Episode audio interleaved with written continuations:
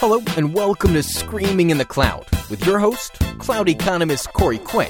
This weekly show features conversations with people doing interesting work in the world of cloud, thoughtful commentary on the state of the technical world, and ridiculous titles for which Corey refuses to apologize. This is Screaming in the Cloud. Welcome to Screaming in the Cloud. I'm Corey Quinn. I'm joined this week by Adam Seligman, the VP of Developer Relationships at Google. The VP of Developer Relations at Google. He's formerly at Salesforce, and before that, he was doing DevRel at Microsoft for a long time. Welcome to the show, Adam. Good morning. So let's dive right in here. What is developer relations at Google about? So, you know, we build platforms for developers at Google, and we love it when developers are happy. So there's a whole team of people here that wakes up every day and make sure developers have great outcomes with our services, products, and also make sure we're listening to them and bring all that feedback back into Google. So it's simultaneously an outbound role as well as being the, I guess, ears for the customer as well as just the voice? Yeah, that's super important. It doesn't do us any good to build developer products that developers don't love. So this whole team is kind of optimized around sitting really close, working closely with product management and engineering and uh, bringing back all those lessons and insights and helping make the products great. And then we do spend a lot of time out all over the world talking and connecting with developer communities and showing the stuff we're working on and writing open source. But um, it's not an outbound job; it's a developer relations job. So, a large part of developer relations, as per people who are very active in that space, comes down to, I guess, storytelling, for lack of a better term. What do you find is the part of the Google story right now that really resonates with the developer community? Google's got a lot of products and services used by developers, right? Like everything from Android and Chrome developer tools. Um, you know, the V8 library inside Node.js comes from Google or started from Google, open source. Um, and then up in the cloud, you know, things like Kubernetes and Knative and TensorFlow, all these like hot emerging technologies. Um, so, so a lot of what we do is make sure we've got great technologies available to developers. We like to sort of tackle everything in kind of an open source way, and uh, you know, ship it, get feedback, iterate, build communities. That's kind of the heart of it.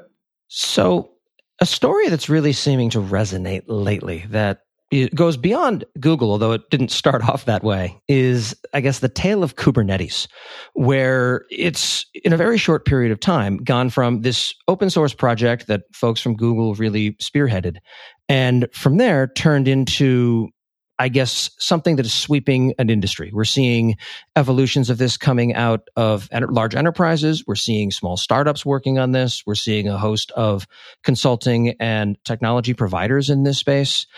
How does Google view Kubernetes today? Well, I think the tale of Kubernetes to be a pretty cool, like twelve part, you know, like uh, Viking miniseries on Netflix or something. But um, I don't know if it's that dramatic. I'm relatively new to Google, but I've learned a lot about sort of the history of how we got our platforms, how we built our platforms internally. And containerization and global scale was something we, we needed. And so the see the rise of the containerization technology inside Linux kernel with great companies like Docker. Um, I think there was opportunity for Google to kind of share some of this container management technology and philosophy out with the world. And um, it's taken a couple of years. Like we're still kind of at the beginning of this story, right? You know, the the journey we're on to containerization. I think from what we've learned, what we're seeing from the customers and from developers out in the market is it, it's not just about packaging the app, right? It's how do fleets of things run at scale? How do teams ship code to production and route traffic to it? It's it's it's kind of the end of the story is going to look very different than the beginning of the story, I think. And I think a lot of that story is still being written. I mean, right now you can walk into a room with a straight face and tell people that Kubernetes is named after the Greek god of spending money on cloud services. And most people still don't have enough background on the service to question that. It's, it's an interesting area. And we just saw at Google Next that I believe Knative is how it's pronounced, uh, we're effectively being able to deploy Kubernetes workloads back to on-prem. Am I misunderstanding how that works? Yeah, there's kind of two main announcements at at, at Google Next. Uh, the first is Knative, and it's this journey towards lighter weight, serverless based applications, small, lightweight applications. It can be packaged up, deployed on top of a container infrastructure, um, an eventing model, so you can fire them off events, kind of a nice, elegant way. And I, I think the long story arc is we're seeing everything. I was kind of thinking if I had a tagline at Google, it's like we we run it all, big to big to small. and Knative is about you know in some ways the small stuff, working really nicely in that Kubernetes based substrate world. Um, the second thing that we're seeing with customers and, and startups and developer teams and ops teams is a lot of Kubernetes running on premise.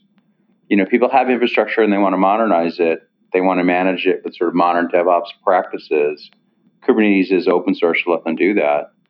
But then once they've got that substrate running, you know, they want to run apps that sort of span across these worlds. And so we show this commercial product, GKE, uh, on-prem, right? Sort of a hybrid model of our GKE management service managing apps across both cloud and on-premise Kubernetes clusters. And that's a neat new capability. I think I think a lot of customers will get excited about. I would agree. Uh, that really came to my notice when employees of a large competitor, who I need not name at the moment, and I'd like to point out these are my words, not yours, uh, were more or less mocking Google for the idea of bringing GKE on prem. I, I find that to be a little unfair in the context of at first you can tease a large provider for not meeting their customers where they are but then when they do it you mock them for going in that particular direction it, it really feels like to some extent whatever you do is going to upset some contingent of people on the internet and you've almost hit a point at google where you can't win i i think that it's you know vendors play marketing games or they poke each other and i, I think we're going to mostly sit out of that. Um, we have a lot of experience now working with large banks, mega retailers, lots of different kinds of companies, and they're running a mix. You know, they have infrastructure. It's not going to go away. You know, like we're all in in the cloud. That's that's a, a Google point of view for sure. But if we could use open source and provide services that customers can use kind of on-prem to make their infrastructure better today, why not help them on that on that journey? And so this is why we do open source, right? Like a lot of this innovation, we don't we don't want it locked up in any one particular cloud provider. So I don't know. The mocker's going to mock, I guess, maybe is a good way to say it. But um, containers going to contain. containers are going to grow. From here in the cheap seats, it's always easier to throw scorn and cynicism at people rather than it is to be supportive of something. Because if you, heaven forbid, say something nice about the wrong technology that doesn't win, well, what might happen from there? Well, in reality, nothing, but it doesn't always feel that way in the moment. One thing that does strike me as innovative that I wish some of your competitors would copy is that when I log into the GCP console, there are two features that are absolutely revolutionary from a customer point of view. The first is anything that I spin up I can terminate all billable resources assigned to that project. So I'm not left with a 20 cent bill in perpetuity for the rest of my life. And the second is when I click around and build something in the console, there's a tab at the bottom that says, Oh, here's how you can build what you just built by hand programmatically if you'd like to. And those two things, I, I, get that they're minor features, but from a usability perspective to someone new to the platform, that is transformative there isn't anything like that in other providers. And it also gets away from the idea that you have to be conversant with 12 different services that are only tangentially related to the thing you're trying to build before you can get somewhere productive. What is the strategy that goes into GCP's console development? The console's been a really neat kind of experience for me getting into working at Google and, and using the product to understand how we build things. And I, you know, I think you'll see all the different cloud top cloud providers kind of evolve their point of view and the services they want to be great at, and sort of their like company DNA starts showing through at the developer experience surface area. We're building a great console, I think, with GCP, so that customers can have great experiences and developers have great experience. It's pretty easy to navigate. Things are organized well. We take a lot of pride, put a lot of hard work in our documentation and make sure it's all linked really effectively into the console experience. You know, some people like CLI. That's totally fine. They want to script and automate. We make everything accessible that way. Also, things aren't exclusive to either the web view or the CLI view. But I think you're going to see increasing intention and design in that console experience. You know, a lot of thoughtfulness around um, billing, a lot of thoughtfulness in how services are grouped together. Services are grouped together. We have tutorials embedded in there, so you can sort of get started and go learn. Um, I work personally. I spent some time with our Vision APIs over the weekend, and it was a pretty delightful experience. You know, to to use um, AI research in the cloud are pretty computationally intensive, and so you need to go, you know, provision your account to go use those services. And I had a good experience with it, so I was feeling good about the the teams and the doc teams and all the hard work we put in to make those things easy to use. This is going to be an investment for us, so we're working on the next version of the console right now, iterations and improvements to the console, and um, I'm really excited about where the team is taking it. And, I, and I'll say to your readers, if you haven't kicked the tires in the GCP console, check it out. It'll, it'll surprise you. I think all the consoles from the different vendors look different, but I think what we've done is uh, we'll really delight some some developers. I can absolutely echo that, uh, given the fact that I'm not much of a developer myself. Uh, to that end, a few years back, I went through a Google interview series, and it turns out that Google has a hiring bar that is set at least at the level of should be able to write code. And if you can't write code, like me most days, it turns out you generally don't get hired. So we wind up going out into the world and writing code at other lesser places badly. The challenge with that, of course, is I then build an application that's frankly, by Google's standards, terrible. It takes in none of the Google system design principles into account.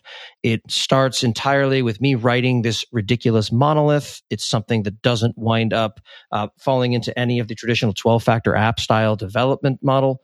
So I, I've written this crappy thing that's architecturally fragile. And then I try to run it on GCP. How well these days is Google at addressing the needs of a workload that is about as on googly as it's possible to get.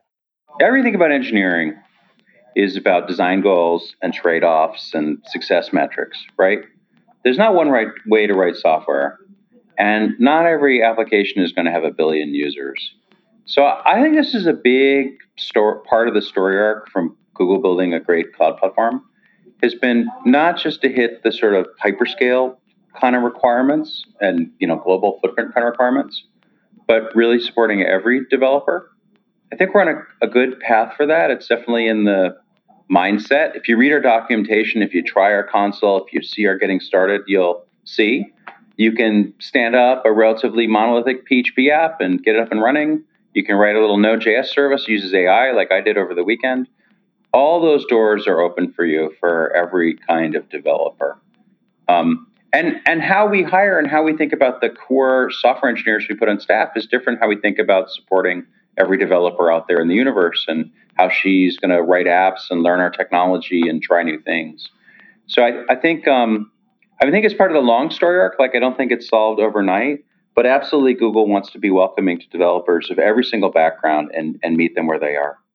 It's a very hard problem to solve, uh, specifically because you have an entire world of industry out there where the constraints around what they build don't look anything like any application Google would build internally or would consider building internally.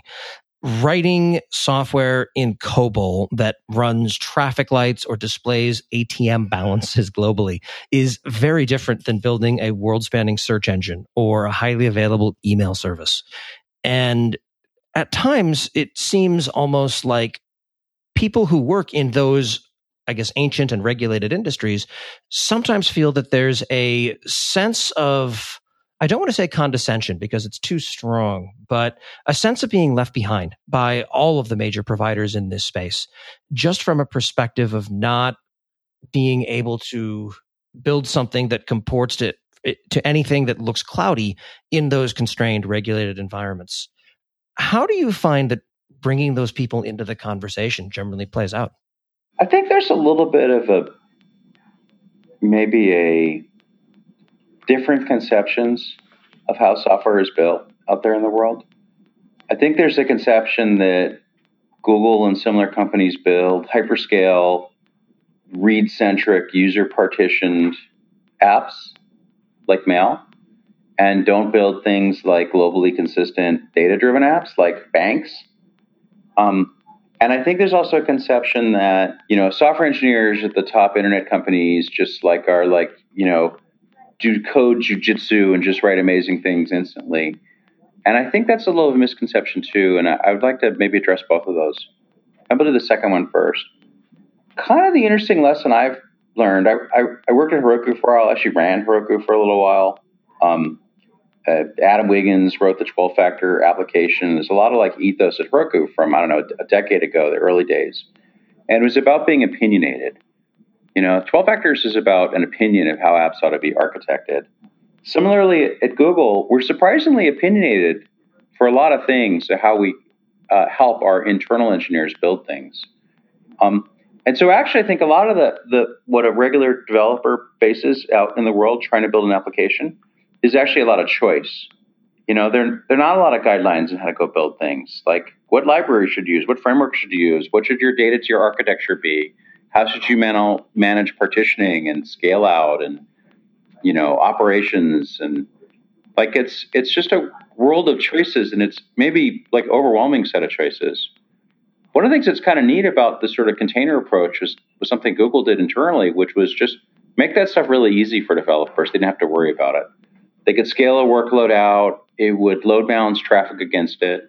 It would attach to data services that were scalable data services. And so it was kind of about less choice. So I think that developers should always have the choice to use whatever they want. I think if you can take some of the cognitive and operating load of some of this complexity away and, and give developers the option to use like happy paths that are well paved and work really well, I think that could be a, a wonderful thing. Um, and the second thing is the kind of applications. Probably all the cloud providers are seeing this, but we're seeing like banks run core workloads on Google now. We're seeing retailers run core workloads on Google now. We are shipping databases like Spanner that are not a, not only kind of neat, globally consistent, and, and scale elastically and read, but also accept distributed writes, which is like a really neat capability. We we had to put atomic clocks in the data centers and you know private fiber networking to make this all work. But the end result is, you know, the user doesn't have to worry so much about, you know, high scale relational databases spanning across the world.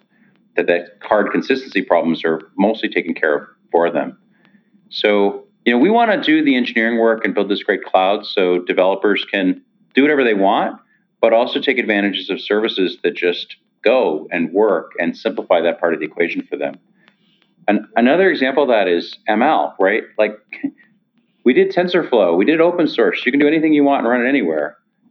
But at the other end of the spectrum, we have AutoML, where you can throw a bucket of images at it, and the computer, the, the cloud, will automatically create a model for you and provide it back as a REST service. So I think um, developers have lots of choice, but I think if we could also provide a world where, for many of these use cases, we can make it simpler, I think that's going to be incredibly powerful and kind of liberating for developers. I think that one of the easy things to forget is that Google is at this stage a very, very large company. And I think for some people, they're still sort of stuck in the early 2000s, where Google was much smaller. It was in some ways more focused with respect to offering fewer products. And it also tends to lead down paths where people's understanding of Google has not evolved or kept pace with Google itself in many ways, you still wind up with people living in the past when Google had less than 2,000 engineers and not tens of thousands of engineers. And that, in many ways, seems to be, I guess, an area where, at least personally, I still struggle to think of these giant companies as more than five or six people with ultimate decision making authority. Uh, to that end, you've been at Google for approximately eight months now. Have you made any progress on determining the identity of the person who's responsible for killing Google Reader? uh, we're waiting on a very blameful postmortem here. Yeah, I think the postmortem needs to be written on that. It's kind of funny how uh, um, one application, application that I loved and cherished, was uh, uh, sort of disappeared from the internet. Although I like the Feedly product that kind of I think picked up the reins. I imported everything there. Um, oh, I definitely so. think you know the enterprise customers, the and I think even developers expect kind of a, a different level of trust in the provider than maybe just some experimental consumer app, you know. And I think Google is it's been getting its head around that for the last I don't know ten years of doing Google Google Cloud. Um, Google is definitely on a journey to like get the enterprise and get these sort of long term support and reliability and sort of like all that like enterprise interface stuff that companies kind of expect. It's it's pretty fun to see the rapid growth of cloud here, but I think you got to go out and earn it every day, you know, and um, and I don't think it's as simple as what products or services you offer. It's also like the support and the high quality documentation and all that company interface stuff you have to provide, right? The sales and support and customer engineers. Um, we're doing a lot to do things like teaching our customers AI with a sort of like a co-laboratory AI model with our customers. We're doing it around SRE. Um, I think you had Liz on talking about SRE, and we're doing a lot of work with customers to sort of um, talk about our point of view on SRE and help adapt it and um, help the world kind of embrace these kind of operating models. So yeah, we're we're on a journey. You know, I think the company has gotten really big, but in all that, we have to stay really close with developers and you know customers and startups and stuff, and and uh, connect with them in a way that makes sense. To that end, there's also, I guess, a natural confusion where users see the name Google and there isn't a internal disambiguation for them of consumer facing service like Reader and enterprise facing service such as GKE. It seems from the outside that as a result that there's more of a focus at Google on developing new and exciting things than on supporting what's already been released.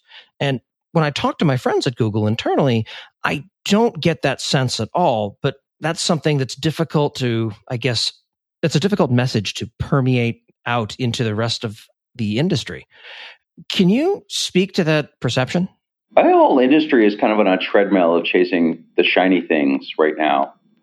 I think, you know, when I look at the stats of sort of the rise of container use on GKE, like this industry is on a march to containerization. When I look at the consumption of our AI services, the industry is seeing incredible growth of AI services, programming with data across the whole industry. So I think I think there's a lot of noise out there, and there you know marketers going to market um, and talk about new stuff. Ultimately, what matters is the services get used and developers have great outcomes, and we're listening to them to make those things better.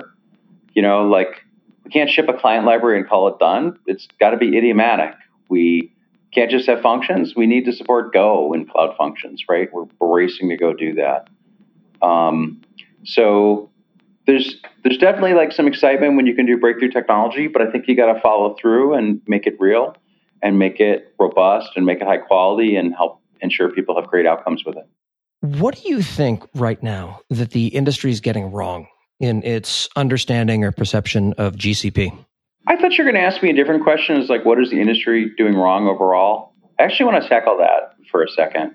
oh, oh, absolutely. Well, to be fair, every conference where there's uh, someone from a large tech company, without if you're not careful, it comes across as and now a large tech company tells a bunch of small companies what they're doing wrong. Actually, I I want to talk about the industry though, because I think the whole industry needs to be more welcoming and inclusive. And I think, and and I'm gonna like throw it down too that you know Google can fall into this and all this cutting edge stuff. We can all get wrapped up in a treadmill. So I'm, I'm kind of turning a spotlight back on us, but I I want to use it to tell a story of the industry.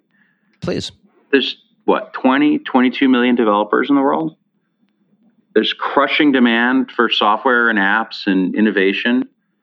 We don't like robocallers. We like to press buttons on our phones. Things come to us. We like people to have great jobs so they can work productively and not like stamp paper forms. Um, we like services to be automated. And yet we're not increasing the number of developers in the world. We're stuck at 22 million. Um, and that's because we're not including everyone we can include. And there's the human side of that, and there's the technology side of that. And the technology side, you know, more and more investment in, in easier onboarding for all different kinds of developers and the kind of technology that makes sense for them web, cloud, a function, a mobile app, drag and drop, low code, you know, writing app script um, in Google Docs. All those are great paths in. And I'd like to see all the vendors make those paths really, really easy and welcoming. And then on the human side, I think there's an obligation for us to go out all over the world and interface with developers and build these local communities and make them really welcoming, no matter which technology company you provide. I think Google falls into this trap. Like you, you said, what are we doing wrong? I could give the Spanner example. We built maybe the most sophisticated database on the planet, but now I want to bring it to as many possible users as we possibly can and make it easy for them to consume. And the goal is not just to get them to use our service. The goal is to take this whole world of database complexity and start removing it for lots of use cases and simplify things for users so the developers can go build mega scale applications instead of dealing with replication, sharding, and consistency issues. Right? So I think if we do this right in the long story arc, we're going to end with tens of millions more developers there with all different backgrounds from all different places and all different experiences. And I, I kind of want to see all the tech vendors and all the hyperclouds and all the library providers really think about this and work on this. I think that you're going to see a lot of challenge in getting too far above the current number of developers for as long as you make developers continue to worry about things like replication delays, how to build out other things, uh, having to deal with, I guess, the general housekeeping that they have to do today before they ever write one line of business logic or something that solves a problem. I think you're right about meeting people where they are. Uh, to that end, you mentioned that there's a event coming up at DevFest. What is that exactly? Oh, I'm super excited about this. So we have Google has about 800 Google developer groups around the world. They're community organized. They get together every couple of weeks. They hold meetups. They do uh, study jams, and they a lot of different things to kind of build a local community and write code together. And the technology to really anchor on our web, Android around the world is you know a really big platform, and increasingly cloud. So we're holding a series of the community is holding a series of events this fall called DevFest, and they're going to happen in 500 cities with on the order of 100,000 members of our community. We're also going to do like an online version for people that can't join in, in person. But I kind of hope everybody that's kind of interested in Google technology gets plugged in locally, not to talk to Google necessarily, but to get to hear from other community members and hear what they like and what they don't like. But you know, our, the the the Google developer group in Lagos, Nigeria, has over a thousand members, and Femi, who runs that, says it's an absolutely thriving startup scene and developer community. So all, all over the world, there are these really kind of neat communities that have sort of formed around Google technologies, and we want to really support them. And DevFest this fall is going to be a lot of fun. Well, I'm looking forward to seeing it. I'll definitely make it a point to attend if it comes to a city near me. Well, I don't know where you would be. That you know, like that's a lot of cities. Is 500 cities, so uh, we'll get you we'll get you set up. But you know, like uh, community is super important to the health of platforms, and so we really want to support our communities as they put these things together. Well, thank you very much for taking time out of your week to speak with me. Yeah, Corey, this is a lot of fun, and I I really like that the community is getting its hands around who Google is and who we who we're growing up to be, and our aspirations. And uh, I think a lot of dialogue and a lot of listening is helping us make our products better and and uh, and the whole sort of user experience around Google and Google services even better. I would agree. Thank you once again, Adam Seligman, VP of DevRel at Google. I'm Corey Quinn and this is Screaming in the Cloud. This has been this week's episode of Screaming in the Cloud.